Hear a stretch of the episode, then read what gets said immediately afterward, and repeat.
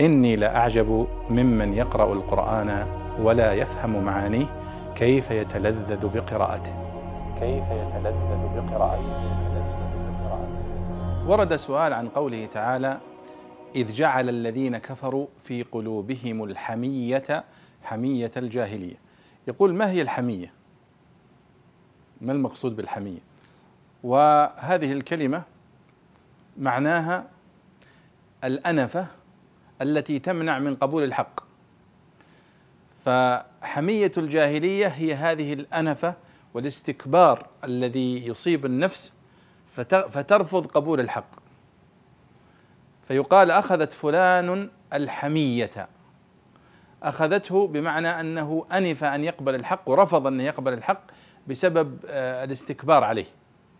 فإذا آه، حمية الجاهلية هنا نسبت إلى الجاهلية أي أنهم قد أنفوا أن يستجيبوا للنبي صلى الله عليه وسلم كبرا وعنادا وتمسكا بما كانوا عليه في أيام الجاهلية.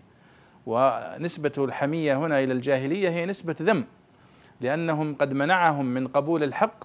هذه الحمية الجاهلية والاعتداد بالآباء والأجداد والتراث القديم. والله سبحانه وتعالى قد قال آه، قد أخبرهم بالحق على لسان النبي صلى الله عليه وسلم وقال آه، وأقام عليه الأدلة.